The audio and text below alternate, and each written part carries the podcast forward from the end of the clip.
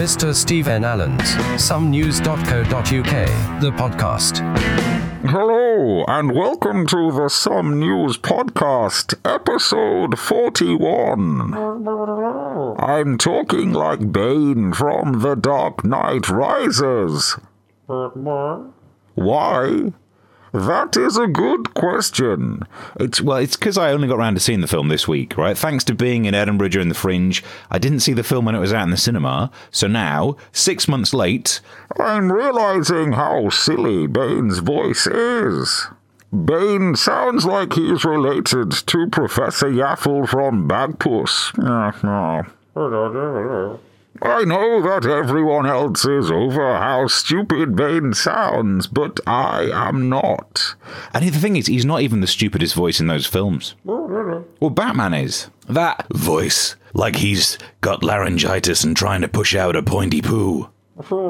And even worse, Christian Bale has that slight lisp, which makes him sound like Daffy Duck. There should be a scene in the film where Bane says, Here, Batman, have this. and he hands Batman a cartoon bomb, spherical thing with the word bomb written on it. It explodes, the smoke clears, and Batman stood there with his uh, mask on backwards. He then pulls it around to the front and says, Of course you realize, this means war.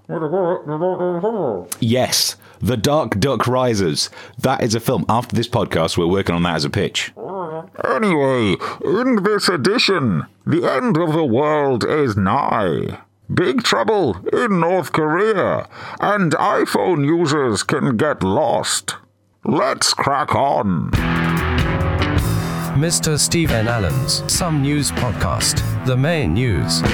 I'm not going to be putting much effort into this podcast because a few days after it hits the internet, we will all be dead.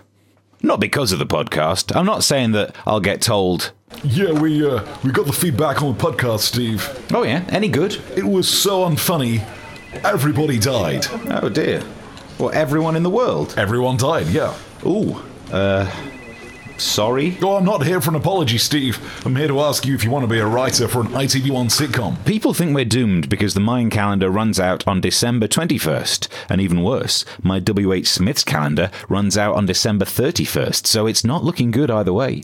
Yes, their calendar ends this month, uh, but the last entry in that calendar is a note that says, remember to buy new calendar. So we, we might be okay. But everyone is getting obsessed with this calendar. Coming soon, the Mayan Calendar Girls. The story of some women who strip off naked, and when you see them, you pray for the apocalypse. The Mayans were a civilization that lived from 2000 BC to 250 AD. Hey, if you're that good at making predictions, how comes 250 AD took you by surprise? But before we poo poo them, they actually made some predictions that came true. They predicted a solar eclipse in 1999, which actually happened, and they predicted something like a black hole in the center of the universe, which science has now found. So, if they're right about this end of the world lark, they could be in for the mother of all accumulator bet payoffs. Those predictions seem impressive, but they must have been fairly dull back in the day. I have the gift. I can see the future. I see the sky will go dark and the sun will be blocked out. Uh, 1,499 years from now. Well, I just wanted to know if I could meet a tall, dark stranger. Hmm. Is there a chance that the world could be about to be destroyed? Well, North Korea tested a long range missile that could be used to deploy a nuclear warhead. Ugh. That Kim Jong, I always knew he was a wrong un. Kim Jong un, wrong un, did, uh, never mind. North Korea say they were working on sending a harmless satellite into space. The missile was tracked by South Korea, heading south before dropping in the water. I'm no astrophysicist, but if you want to send something into space, don't send it south into the sea. This is what happens when you plan your space program using Apple Maps. The people of North Korea were very happy about the news, People in the capital seem to welcome the news. but if you lived in a country where you could be killed for not praising your leader, and you heard that leader now has the ability to fire missiles, you'd probably get on board too. It's not the first time they've tried this. Back in April, North Korea launched a missile, uh, but that one didn't stay up for long before it exploded and splashed down into the sea. I know how that missile feels. I'm sorry, darling. I just. I thought it would last longer. I just. You know, it was, it was over. I'm sorry. It's never happened before. I've been under a lot of stress. Sorry. And just like the North Korean missile, you end up going down early too.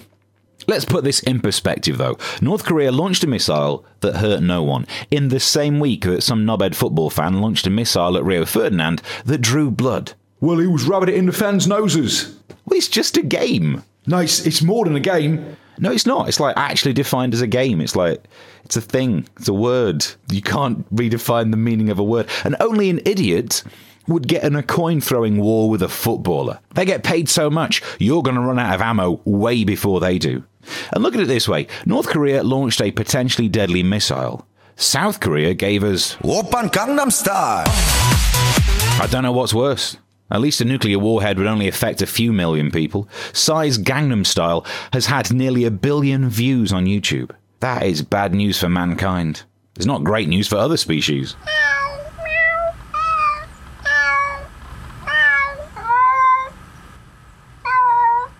That was a breakaway sketch where some cats moaned that they used to be the most popular thing on the internet. One said, I even took piano lessons for this, but they were speaking cat, so you couldn't tell. So didn't think that one through. Did not think that one through. Still, just because you don't understand the language doesn't mean you can't laugh at something. Oppan Gangnam Style.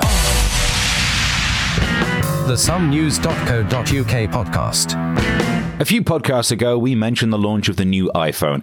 It's an impressive bit of kit. Siri is now so advanced that if you ask her a question, she'll randomly sulk, not answer it, and moan that you never do anything for her. It's just so lifelike. But it's not all been great. The new phone came with Apple Maps instead of Google Maps.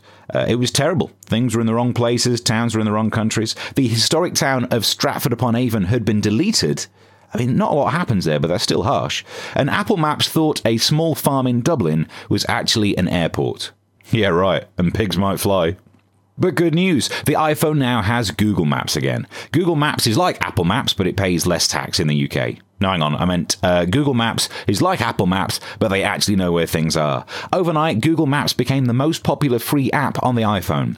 Bad news for the software giant that used to be unable to do anything wrong. To find out more, I'm joined by someone from Apple Maps. Hello. Hey there, Steve.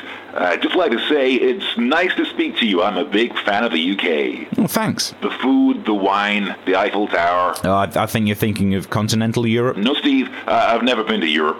But I'd love to. I hear there are amazing Hindu temples there. Anyway, uh, does this kill off Apple's dream to be a player in the mapping sector? No, Steve, we will continue to search for ways to improve, even if we have to search from here to Timbuktu. Timbuktu. That's close enough. But your brand's been damaged by this. People have been unable to find places. Steve, that's all water under the church. Water under the bridge. Oh, bridge. Is that what that is? Look, Steve, we realize we've made mistakes. We'll have to go back to square two. We'll put the effort in and try and build some churches with our customers. Build bridges. Damn it, I keep getting those mixed up. I don't want to be harsh, but it sounds like you know nothing about maps. You mix up countries, you can't recognize landmarks. I've got no idea how you managed to get a job working for Apple Maps. You don't have a clue about basic geography. Where did you work before this? Well, I, I worked for the Bush administration's foreign policy department. Mm, fair enough. The somenews.co.uk podcast. Normally, I'd pick a strange news story to do the tweeting topic on, uh, but seriously, if the world ends on the 21st, I don't want to spend my last few days reading all that rubbish. Some of those strange news stories are mental. Like, there was one about a guy in Thailand who had his penis removed after trying to make it bigger by injecting it with olive oil. The big question is extra virgin. We might as well be now. Uh, so I don't want to spend my final days on this planet reading such pointless rubbish. I'm spending my last few days drinking, crying, trying to have sex. Because I'm thinking, why act differently? And it made me wonder if we're all going to die on the 21st, what would you do in your last days alive? I asked the question on Twitter, and here are some of the answers. Degsy said he'll spend his time listing the scores of times people have proclaimed over the centuries that the end is nigh. But it only takes one of them to be right, though. Vicky Brown underscore uh, said she spent her time slightly miffed that the world is going to end on my bleeding birthday. How rude. Oh, well, at least this way, though. People buy you gifts. You like the gift. The world ends. You don't have to buy them one back. Result. Just SJP said by the 21st, I will have just finished getting ready for Christmas. Oh, unfortunate. Purple Helen says, lotus eating, as is my want. That'd be nice. And be, you should take a picture, and that'd be the last picture of you, which would be quite fitting. SassyJ123 says reading nonsense on Twitter while vowing to get out more. Nikki W650 says I'm going for a very expensive and very indulgent meal the day before. Let's hope the world does end, otherwise I'll be carrying the hangover and calorie damage around for some time. Son of Gav said sobering up and trying to work out where it all went wrong. Big D1612 said listening to the funniest man on Twitter. Who's he then? Tell you what, if I track that guy down, making me look bad. Peter underscore Munn, finishing reading all the books I've bought for my Kindle but haven't read yet. I'm from Yorkshire, so I hate waste. Nomadic Writer said, I'd go and see The Hobbit again, if only because I could dream of winding up in Rivendell when my time's done.